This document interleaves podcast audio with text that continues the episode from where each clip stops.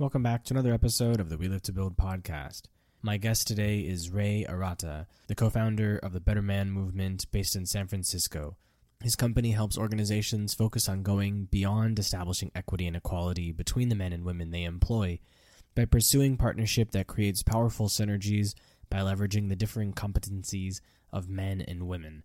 He's recently written and published the book Showing Up How Men Can Become Effective Allies in the Workplace. I was originally hesitant to take on this guest because I know that this is a very hot topic and I try to avoid hot topics. However, I know that it's something extremely important and I believe in his message wholeheartedly because what I experienced working in Asia was far worse than what a lot of people experience in America, where he's from and where he focuses on. However, he is also aware that this is a global problem.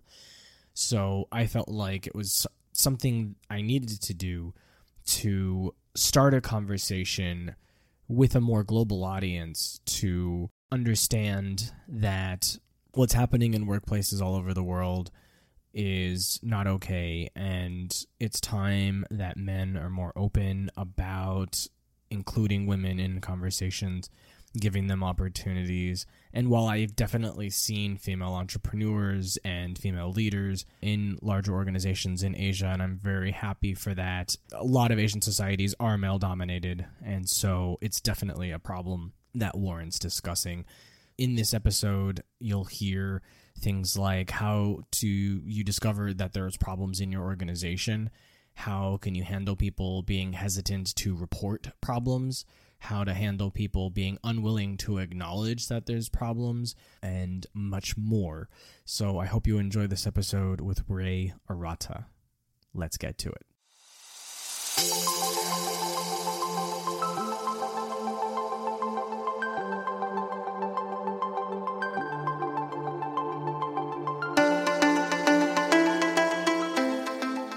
Welcome to We Live to Build. My name is Sean Weisbrot, and I'm an entrepreneur, investor, and advisor based in Asia for over 12 years. Join us every week to fast track your personal growth so you can meet the ever increasing demands of the company or companies you are passionately building. Time waits for no one, so let's get started now.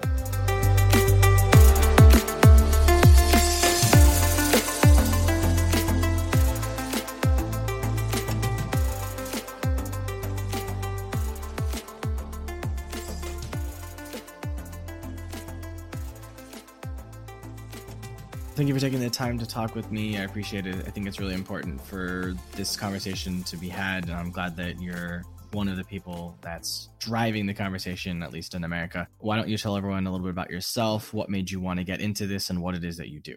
I am a white, cisgendered, heterosexual man who has a big heart, who considers myself forever an ally in training because in the work that I do, we don't get to call ourselves an ally. Somebody who represents or comes from a historically marginalized group will so bestow that upon us. I'm a father.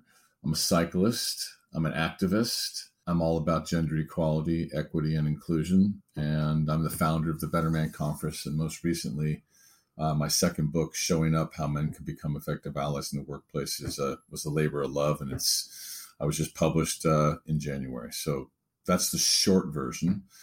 I herald from an unusual place, which is a place of men's work. I've amassed probably 15,000 hours of working with men on how to live and lead from the heart, mainly from the Mankind Project, insofar as leading experiential, healthy initiations into manhood around healthy masculinity. And all that work that I did, including going into uh, maximum security prisons, I took all that which I learned and brought it into the ally and inclusionary leadership space and men have been hungry, hungry for it. Why do you think men are hungry for it? Because they tell me. Because after all those hours of working with them, men are coming up to me all the time. Now, in the context of corporate leadership and the corporate world, when we look at Time's Up, Me Too, the pandemic, the Black Lives Matter movement, they've all come together to form a perfect storm. And so currently, present day, there's a tremendous amount of attention on the majority of men. because there's been a minority of men, what I call the bad apples, the ones we see in the news, etc., the, the ones that have fallen from grace that have historically been controlling the narrative. And so, right now, more than ever, men and organizations are like, how do we engage the men in our diversity, equity, inclusion efforts? Men are asking, what do I do? And then there's a whole groupings of men that we can talk about inside orgs that are still in sitting in a lot of questions. And then finally, anybody that doesn't identify as a man, women, people of color, people, you know, uh, from the LGBTQI community, binary, non binary, they're all curious and they've been at the affect of some of this behavior. So they want to support and be supported. Why do you think men felt it was okay to do what the, these bad apples? Of course, not everyone's like that. But f- why do you think this subset of men felt it was okay to treat people as non equal? A lot of answers to that. Um, if you think about the what I call, uh, and I want to give credit to Paul Kivel and Tony Porter, the man box, those set of unwritten rules on what it means to be a man that drive our behavior. A lot of men just were doing it because other men were doing it, because their father, their grandfathers were doing it. And we all had blinders on. We were unaware of the impact and how it was landing on other people. We weren't feeling the pain. Out of sight, out of mind. So when women galvanized and other groups started to galvanize, you know, I'm 59 years old this coming Saturday. So you start looking at younger men, and I don't know how old you are, Sean, but you know, the younger men look at guys my age and they're like, I don't want to be like those guys.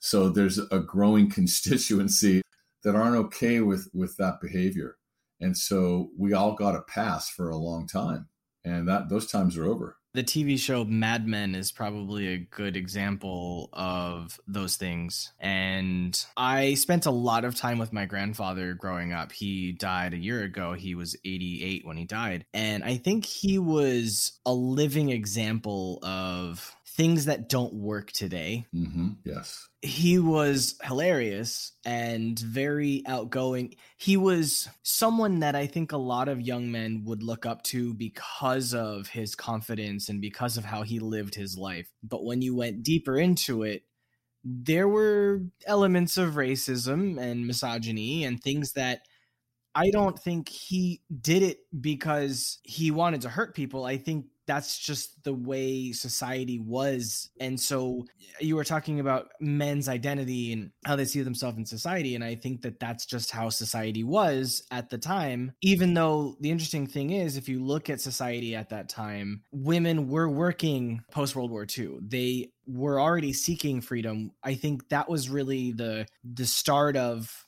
or maybe the start of the second wave of feminism, where maybe the first wave was the early 1920s before suffrage was granted to him. Exactly. So I, I, think it was interesting because he was coming into his 20s at in the early 50s during that time when women were becoming stronger and all that, but society was still trying to put women back into the home after World War II was over and the men came home. So I think he struggled with that and i think a lot of men probably struggled with that. Um, and so when i talk to a lot of men in their 70s and 80s it's uh, very interesting the way they think and talk and act. Mad men is a glimpse into the past. If you want to see toxic masculinity displayed watch succession because you have the patriarch the character's name is logan and his kids his sons and, and everything in between in current day and so that's a, another show of how they step into, model, perform, act the way they think they're supposed to act according to men starting with the patriarchal figure. You know it's it's pervasive pervasive. And it's just it's not working for anybody anymore. A lot of men aren't into it either you know except the ones in power and that growing group of men that have power you know the light's being shined upon them. And there's a different way and they just aren't aware of it yet. I think Trump's a really good example of toxic masculinity as well. And when he was running for president in 2016, I looked at his election campaign and I was like, how does anyone I mean this was before any of the other revelations and all the things we've learned about him in the, the ensuing years.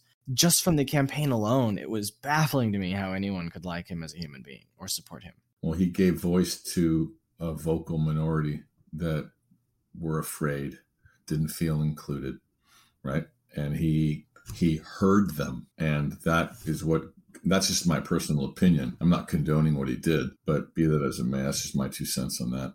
What's the first thing you do when you work with a new group of people? It really depends on the situation. So, like when companies reach out to me, one of the questions I ask them is, Where's the pain? And I just had two calls this morning. Is there a recognizable pain by senior leadership? That and that pain could be we're losing a lot of people. We're not able to retain our talent, or two executives screwed up and they step down, and there's a black cloud hanging over us right now, right? Or is your company at the place of seeing the possibility, meaning they don't have big pain, but if they chose to look under the hood and find out how women were experiencing the men at the company and how people who herald from historically marginalized groups were experiencing, and they chose to hear that, and they wanted to be able to attract, retain, recruit people, and they see the possibility of being a leader in the space. Those are two very different scenarios of how I and my company can be engaged. I'll give you one example. The Hearst Company magazine, one of their leaders stepped down due to allegations of sexual misconduct. And this was a wake up call for the company. And they chose to answer it in a good way as opposed to sweeping it under the rug. They sponsored the Better Man Conference. They asked us to put together a training for 70 individuals so that they could nip this in the bud and change the course of how people were inside that culture right so that's that's one example another example is a large company you know like price waterhouse where they signed the ceo signed a pledge to be part of the he for she initiative and as part of that he for she initiative they asked us to put together a healthy masculinity webinar series you know some content to support the men in their org and then they sponsored the conference and things along those lines. And there's you know, and then I understand that a lot of your companies are smaller. So a company like Fandom, a much smaller company, they're in the, the fan gaming space. Um, their CEO is a cycling buddy. He's a white cisgender guy who has a kid in transition, who has spoken at our conference, bought my books, sent people to the conference. So he's walking the talk and he's gotten and he has a big constituency in Poland. So this is beyond the U.S. This notion of men isn't just a U.S. centric thing. There's some cultural differences, but it's still at the end of the day, you know, men are still in charge. Two questions just kind of came to my mind and they kind of go in different directions. So I'm gonna go on a tangent real fast and say I know that there have been a lot more allegations in the past of misconduct, misdeeds, uh, what have you. Surely there's a percentage of them that the allegations are fake, that someone maybe just wants attention. I, I, I have to say it. I know that there's real problems, but I also know that there's a subset of people that want attention. What happens to the career of someone when these allegations are false? Not the person making the allegation, but the person who's being accused. And how do you handle that or how do you rehab that person's career? One of the things I've learned to do when someone speaks to an experience that they've had at the hands, not literally, but uh, as a result of an experience with a man, is the one thing you don't want to do initially is defend, invalidate, make light of their experience. And most people, you know, when men are accused, okay, the first thing we want to do is defend, whether we're guilty or not. And if an individual man is at the affect of an allegation, there's a way he can conduct himself. Right now, per your example, if it's untrue, like if this was me, if I put myself in in those shoes, I would still um, without admitting any fault, I would seek to understand. Like, please tell me, what did I say? What did I do? Acknowledge if I did that, that it landed on you. Maybe make an empathic statement that, you know, I'm sorry that this happened to you, but under no circumstances, you know, if, if it didn't happen, I mean, it could have been something I said, but if it was like a sexual allegation that I, I touched somebody inappropriately, I give counsel to guys, you know, like when they're in this situation, like you got to tell me the truth. What happened? If this happened on your watch from an accountability perspective, what did you have to do with it?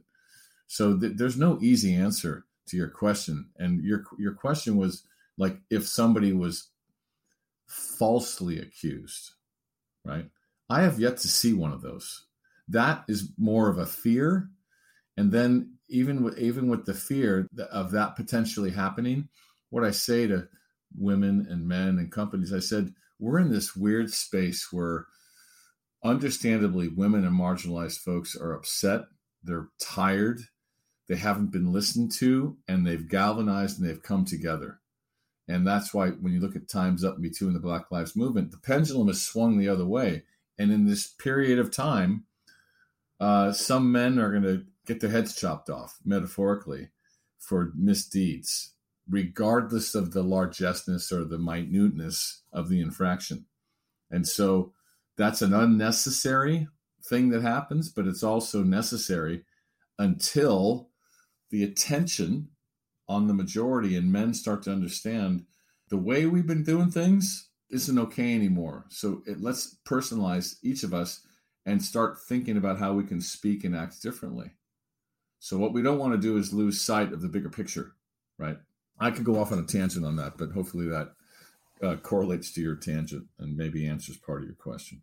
Yeah, it does. Now, I, know your focus is on helping men to understand, but I, I think there's also a part that I feel obligated to mention, which is that it's not always that women are the ones who are being hurt. There are men who are hurt as well. And I think yes. um, there are examples of them, uh, even in Hollywood, male actors who've been abused by other men. Yes. There's also instances in which women were the aggressors. They were the person on top and they took advantage of uh, another woman or another man. So, you know, I, I, think it's only fair for the audience to understand that this isn't just a man on woman problem. This is men to men and women to women and, mm, you know, women to men as well. It's, it's every situation. It happens in, in all instances. If we pop outside of the corporate context and you and I are just talking about human beings and healthy masculinity, in my 55 plus weekends and my prison work, most people would be surprised how often men are victims of sexual abuse. It's very real.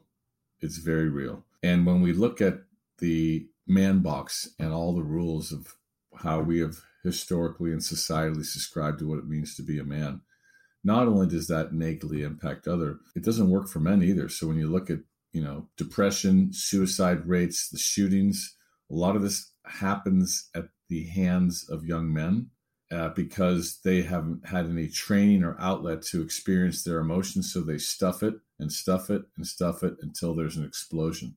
So I'm with you completely that, you know, men are suffering. But in the corporate context, if we look at companies and who's historically in charge and we look at the, the, the numbers, what we're really trying to do is to get this majority of men to galvanize together to stop the minority of men from controlling the narrative. And each man, if you fall into that majority, needs to ask yourself Do I want to be a better man? How do I want to be experienced by other people?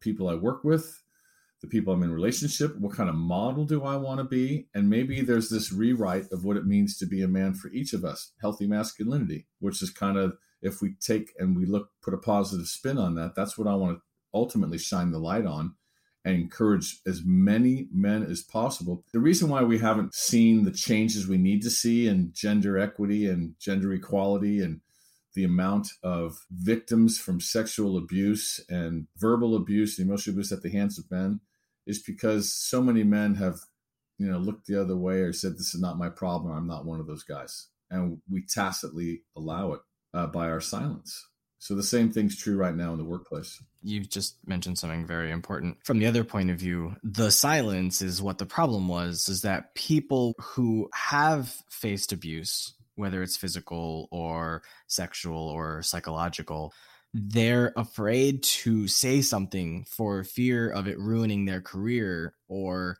for being judged or whatever reason they have when you allow those things to happen to you without feeling it necessary to tell someone maybe you're embarrassed that it happened that you allowed it to happen or whatever you're enabling that person to continue their pattern and you're enabling the culture to not change by not stepping forward and saying this is what happened. And i think it's really important that for change to happen the people who've been abused have to be willing to talk about it. And it's hard for them to do. I'm very fortunate. I have never been abused before. I've had a very great parents and a great family life as a kid growing up and great mentors who never touched me in any untoward way and so uh, you know I, I, don't have a lot of i think issues that other people might have if they had grown up with those issues. And after leaving america and, and living in other countries and talking to people realize that sexual abuse or psychological abuse is very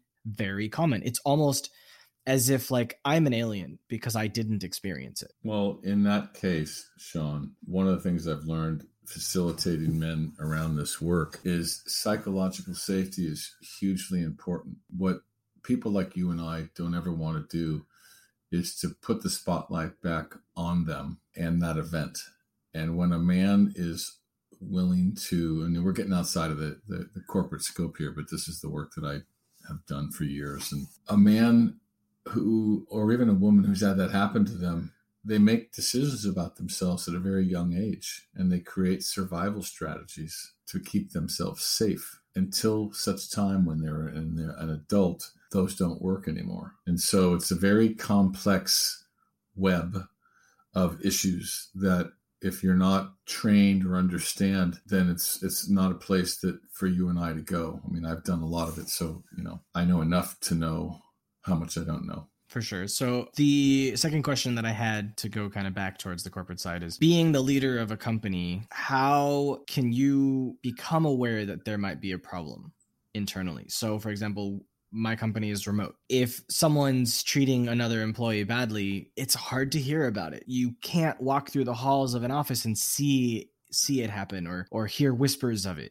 How do you build a culture where it's not acceptable and monitor that or even if you don't monitor it kind of make sure that people are treating each other correctly. So for you or any of your listeners you have to be the change you want to see. You have to be that safe model. So for the your listeners who present as white male it's about taking your head out of the sand and looking at what's going on in the world and asking yourself the hard questions are you doing everything you can to create a true sense of belonging for everybody in your org? Are you willing to ask the questions of women and marginalized folks of what it's like to be in this company? And when you ask that question and they share their lived experience, can you hold it? You might feel some emotions. And if what comes through you is, I had no idea, what can I do? You're headed in the right direction. if you defend, deflect, and give them the Heisman, then you're heading in the wrong direction. You have to decide to get interested and to ask the questions and then to hear the answers. And then, okay, what am I going to do? I call that ownership driven accountability. Is this happening on my watch? And am I willing to commit to do something to affect a different result? So a lot of this is kind of coming to a head right now in a lot of companies. I mean, I had two calls this morning with two different women. Actually, over the last couple days, both women, both in the midst of large organizations being betrayed, bullied, not listened to, at the effect of command and control by men. And even as learned as they are, they need me to come in because I look like those guys, I sound like those guys, and I know how to compassionately meet with them where they are and to ask the very questions I'm putting to you right now. So I can raise their awareness so they can decide for themselves is this how I want to lead in this company? What's at stake? What if word got out that it's not safe to be at this company and people start leaving? Whatever your thoughts are of running a successful company, guess what? You're in jeopardy. I was thinking of hiring a psychologist to be full time on staff for anyone in the team to be able to communicate with. If the person on staff recognizes there's something going on that they should tell us so that we can do something about it or is that going beyond what is sensitive and fair. Have you seen uh, the show Billions? Yes. And I, I know who you're talking about. She's a performance coach. This is where you, as the leader, can make a conscious decision on the environment that you want to create. So if you are vulnerable enough and take the risk to say, This is important to me, you can either be part of this company and work with a little bit of awareness and understand the impact you caused by your behaviors and make some changes, or maybe this company isn't a fit for you, right? Because this is happening on your watch, Sean.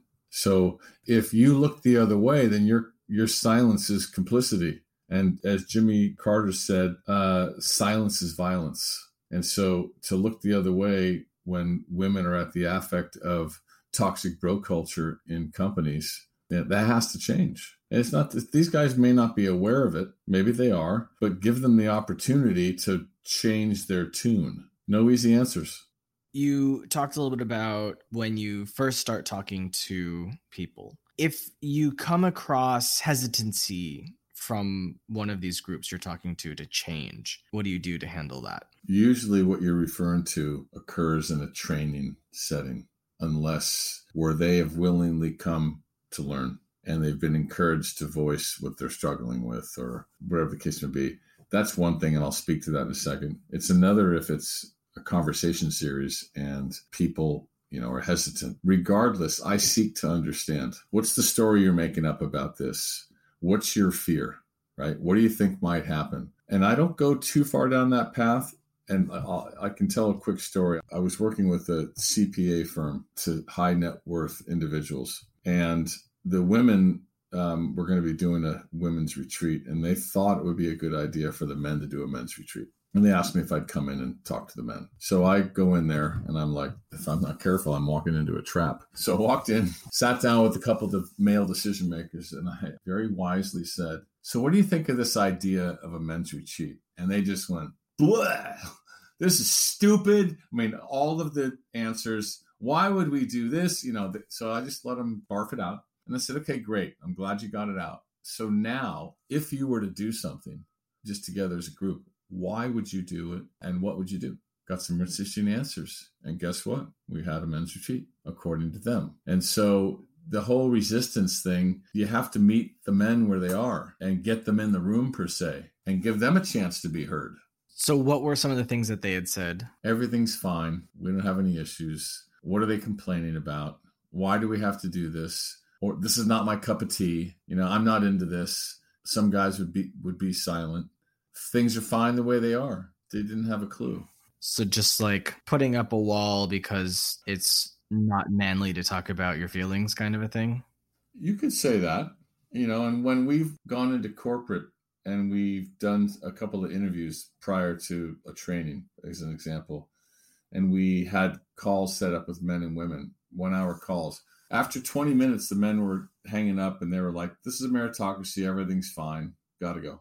When you ask the women, you know, they'd say men are, are, are promoted based on potential. We're told we need training. There's a whole bunch of things, and it's not a meritocracy, it's a boys' club. We put together a slide that said the tale of two companies, and we put it in front of the room of men, but before that, the CEO of a large news agency. And you saw four or five bullet points for the men and then this long list of women. And when we showed this to the men in the room, we heard, oh my God, I had no idea. What do I do? Right. So it's about educating them uh, without shame or blame as to what's going on as a result of them, near them, because of them. And once they come into contact with that empathy muscles start to get exercised. That's when they say, I want to do something. What can I do? Which is what we're looking for. I'm glad you said muscle. I did a podcast many years ago, and in that episode, I talked about how your brain is like a muscle. And if you are someone who is fearful and you want to not be fearful about a certain thing,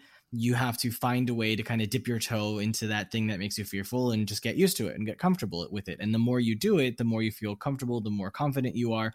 And now this thing which was a fear is now a strength. And it's because your brain is a muscle. And the more you use it in that regard, the more you strengthen its ability to handle that thing specifically. So I very much love your, your mention of it being a muscle because it absolutely is. And a lot of people don't seem to realize that your brain is very powerful and you are very powerful and you are capable of changing your brain very, very easily if you want to at any age. It's not just the brain muscle, it's this muscle of connecting to your emotions. I talk about a conscious partnership of the head and the heart. So if men were never taught that feelings are in your body, that if I asked a man, if I asked you and you felt afraid, where do you feel fear in your body? Most men will put a hand on their stomach or their throat, or if they're angry in their hands, or if they're sad, they're going to feel it here. Just answering that question and going through and answering that and using that muscle of your head being aware and your heart acknowledging the feeling, that's a good thing. So there's a number of muscles that we're really trying that have always been there that men just weren't taught. It's totally possible. I present masculine. I'm six four tall, but when I start talking about my emotions, they're like, what's he doing? And it's easy for me. It's actually my vulnerability is one of my superpowers because I will go. I'm not afraid to do it. And I know that when I do it, it makes it possible for other men to do the same. Uh, recently published an episode, number 86, with guest Sarah Raymond and she runs a YouTube channel with over 600,000 followers and they talk about mindfulness and meditation and yoga and things like that. Our episode was about connecting emotion with logic because oftentimes particularly you know male entrepreneurs they think they don't feel. I believe that women are better leaders than men because they intuitively feel through their work and therefore the companies they build the products they build the the things they do are better which was actually proven. There was a study done looking at public companies on the Australian Stock Exchange where uh, female led companies female CEOs generated 50% more profit than their male counterparts you know I, I feel very confident about having women in our leadership team and all that well it's good to have a different perspective you know of them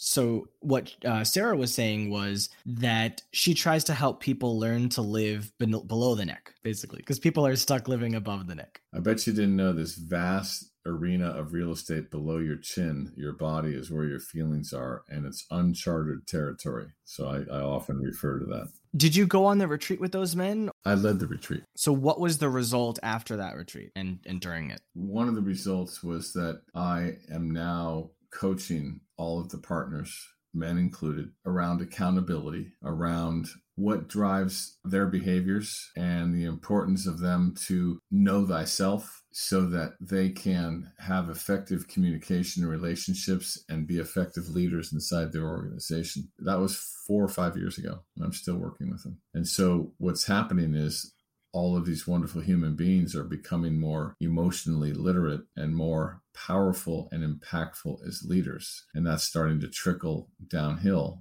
to the staff and the managers. Yeah, I really wish schools would be empowered to teach these things because I feel like I didn't learn anything in school other than like how to be social. But, you know, the things that my parents taught me were like financial literacy, emotional intelligence, how to pack your luggage so you can go on vacation properly and not waste resources. Like my parents taught me some really valuable things, but my school didn't really teach me anything. And and I feel like a lot of the problems we have start when we're young. They start with our families. And if the school was there to kind of balance it out and be like, hey, actually, like, you know, you should probably do it like this. Or like, you know, if kids were taught how to meditate in school, imagine that. Hey, kids, let's let's take 20 minutes before the start of the day and let's meditate together. Funny enough, actually, in ninth grade, I had a drama class as an elective, and our drama teacher would make us do meditation once in a while. And he would turn off the lights and he'd turn on some music and he would have us meditate together. And it was fantastic. So I think everybody should be doing that. That's kind of a, my own tangent there. I agree. I couldn't agree with you more. So, is there anything we haven't mentioned that you want to bring up? There's been a lot of attention on white men and there's a faction of white men that feel like all this attention on white men over the last 12 to 18 months is a distraction. And what I would say to those men is is to be open to the possibility that what has you say that is a combination of your unexamined privilege. And by the way, privilege is not a demonized word. It just means that you have advantages. And to be open to the possibility that if you think about it, if you think about the question, how do I want to be experienced by other people and how do I want to contribute to everyone feeling,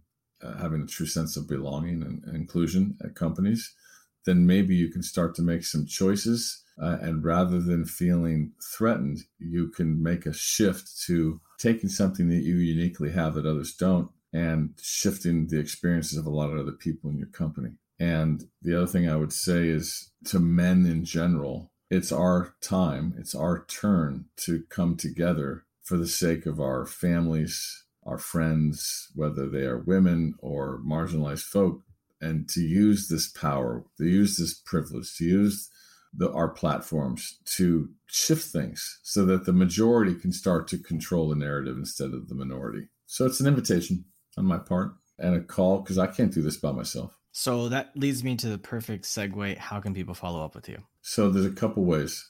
Um, they can go to uh, rayarata.com, and that's got plenty of info for my services. Um, they can go to showingup.com to buy the book or go on Amazon if your listeners go to showingup.com, we have a bonus there that they they'll get a complimentary virtual ticket to the Better Man conferences. We're doing two this year, one in June in New York and one in San Francisco in November. And they could also go to bettermanconference.com and sign up for our newsletter because we're going to be doing a monthly series and it'll just keep them informed. So much of what I've been talked about today, uh, it'll give credence. Blogs come out occasionally. Thank you for taking the time to talk with me. If you like this episode, definitely reach out to Ray. And don't forget that entrepreneurship is a marathon, not a sprint. So take care of yourself and your team every day, and they'll take care of you too. Thank you, Ray. Thank you.